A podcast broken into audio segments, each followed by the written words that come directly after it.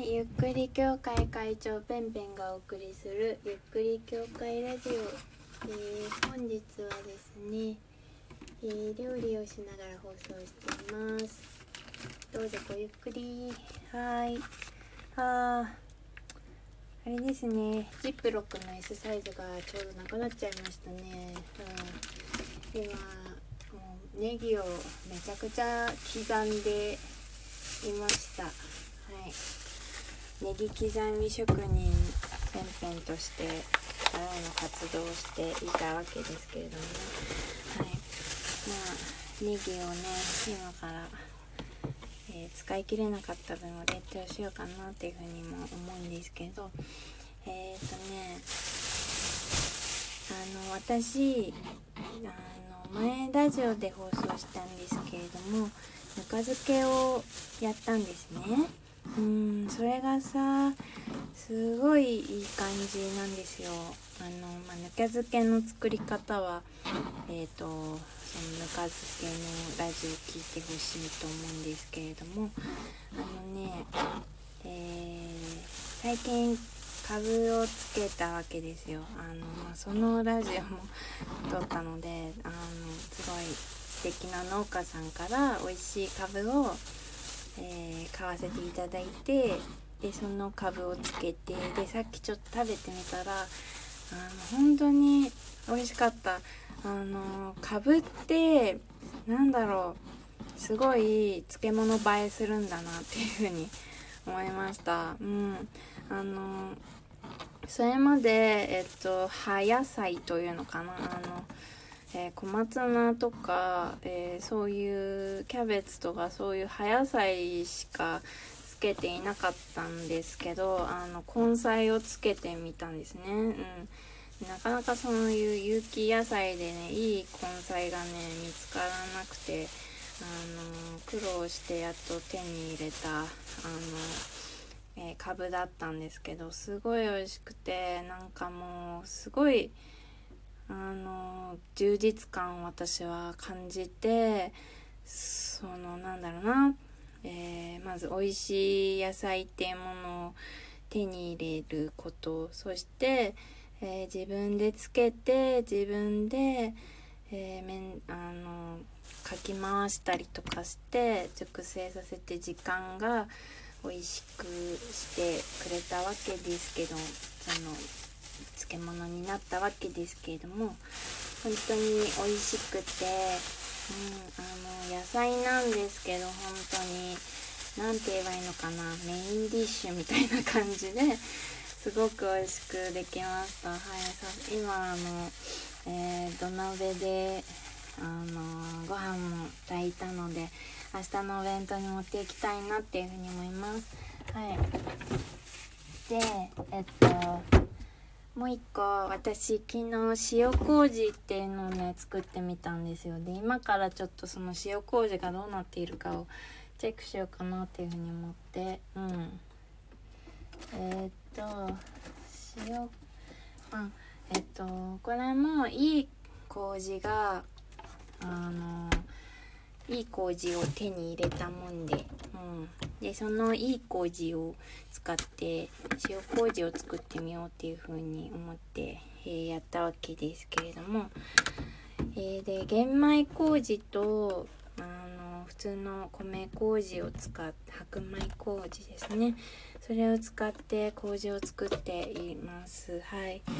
で麹の作り方、塩麹の作り方はえー、簡単で、あのー、まあ塩麹の量にもよるんですけど、えー、麹とあとだいたい麹 ひゃくグラム、 水 ひゃくグラム、 お塩 さんじゅうごグラム みたいな感じで、あのー、麹 ひゃくパーセント、えーと、に対してなんか何言っていいか分からなくなっちゃった。えっと麹いちに対して、えっと、塩が さんてんご ぐらいで、お水もいちっていう感じで、えー、やります。はい、えー、昨日つけたのでまだ全然できていないんですけど、あのー、なんかいい感じな感じですねはい、うん、塩麹っぽい。あのだいたいとおかぐらいあのつけなきゃいけないんですけど、まあ、毎日あのかき回してえっ、ー、となんだろうな、均一にその行き渡るように。はい、その下の方はよく使ってて上の方は使ってないとかそういうことがないようにあの毎日かき混ぜていきます。はい、そうですね、あの塩麹になるとこの今麹が、えーと、お米の、えーと、形をしたままなんですけど、えー、塩麹になるとこのお米の形がドロドロになって、まあ、皆さんのよくしている塩麹になるんですけれども、うん、そういう感じでまだ、えー、昨日やったばっかなので全然、うん、米の形が残っている感じですね、うん、今触ってみたけどまだ硬いですね、うん、で、あのー、お水の量がポイントで浸かりすぎてもよくないんだけどお水がなさすぎてもよくなくて、そうでお水麹ってねすごいね水を吸うからあの水が減りすぎないようにねちゃんと調整をした方がいいと思います。はい、じゃあ今塩えっと普通の麹ちゃんやったので今度玄米麹ちゃんを触ってみようと思います。あー玄米麹ちゃんの方が量が多いんですけど、うん、これ音聞こえてんのか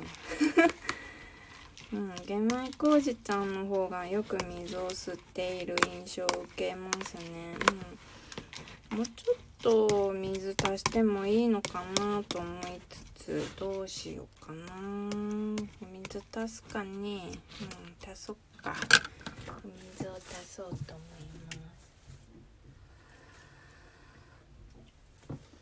ね、お水を足して足しすぎてもやばいらしいからいい感じに浸かるように調整をしながらやりたいと思います。はい、で今から今の季節とかだとね塩麹大活躍なんですよ。あの塩麹鍋とか、うん、てか塩麹鍋が作りたくてあのこれやってんだけど、あとは普通に、うん、お肉を塩麹であのつけお肉、えーと、塩麹の中にお肉をつけてでそのまま塩麹と一緒に焼いてもお肉がすごい柔らかくなって、えー、美味しいお料理になったりしますよ。はい、そうそんな感じで、えー、私は、えー、菌とともに最近生活をしていますよ。うん、ですね、うん、菌菌活してますね。あと最近なんか料理で変わったことといえばソイミートを使っています。でソイミートはあの私最初作った時大失敗したんですよね。あのそのままソイミートってのブロックなんですけど、ブロックってなんかもうそのまま水に水を含んだらソイミートっぽくなるのかなみたいな感じで思ってたんですけど、普通に一回あの湯お湯で沸騰沸騰したお湯の中に入れてあのちゃんと揉みほぐすというかそういうことをしないとなんか、えー、中まであのなんていうのかな、中までちゃんといかないんですよね。あのしみ水が染み込まなくてなんかほん私がもうね適当なのがバレバレなんですけど、それで作ったら本当に中がなんかちょっと全然火が火が通ってないというか水分が入っていないなんかまずい物体が出来上がったもんでね、うん、それは超失敗したなみたいな思うんですけど、うん、そういうソイミートを使ったお料理であったりとか、あとはうんとあれですね、えー、ちょっと高いんだけどヨーグルトを買いました。はい、まあ、ヨーグルトの菌の話はちょっとまた、えー時間が余ったらしようと思うんですけど、何のヨーグルトにしたかっていうと、え豆乳のヨーグルト、まあ、ヨーグルトの概念が何なのかも分かんなくなっちゃっているんですけど、まあ、豆乳を、えーと、豆乳グルトですね、うんはい、なんかスーパーに行ったらにしゅるいぐらいあったんだけど、私はそのにしゅるい食べ比べて、あの 食べ、食べやすい方を食べてるんですけど、豆乳グルトプレーン無糖っていう、えー、ソイビオさんが出しているやつを使ってますね、うん、ポッカ札幌から出ているものです、うん、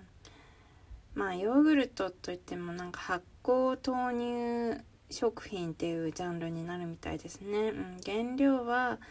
えー、豆乳と、えー、食物繊維っていう感じで、えー、まあ豆乳を乳酸菌でこう発酵させたものっていう感じですね。なんちゃってヨーグルトみたいな感じで、全然味はヨーグルトじゃないんですけど、うん、っていう感じ。まあこれもなんで牛乳のヨーグルトじゃなくしたかっていうと、なんか牛乳のヨーグルトがあのなんかあんまり信じられなくなってしまいまして、あのっていうのは、えー、牛乳をそのまま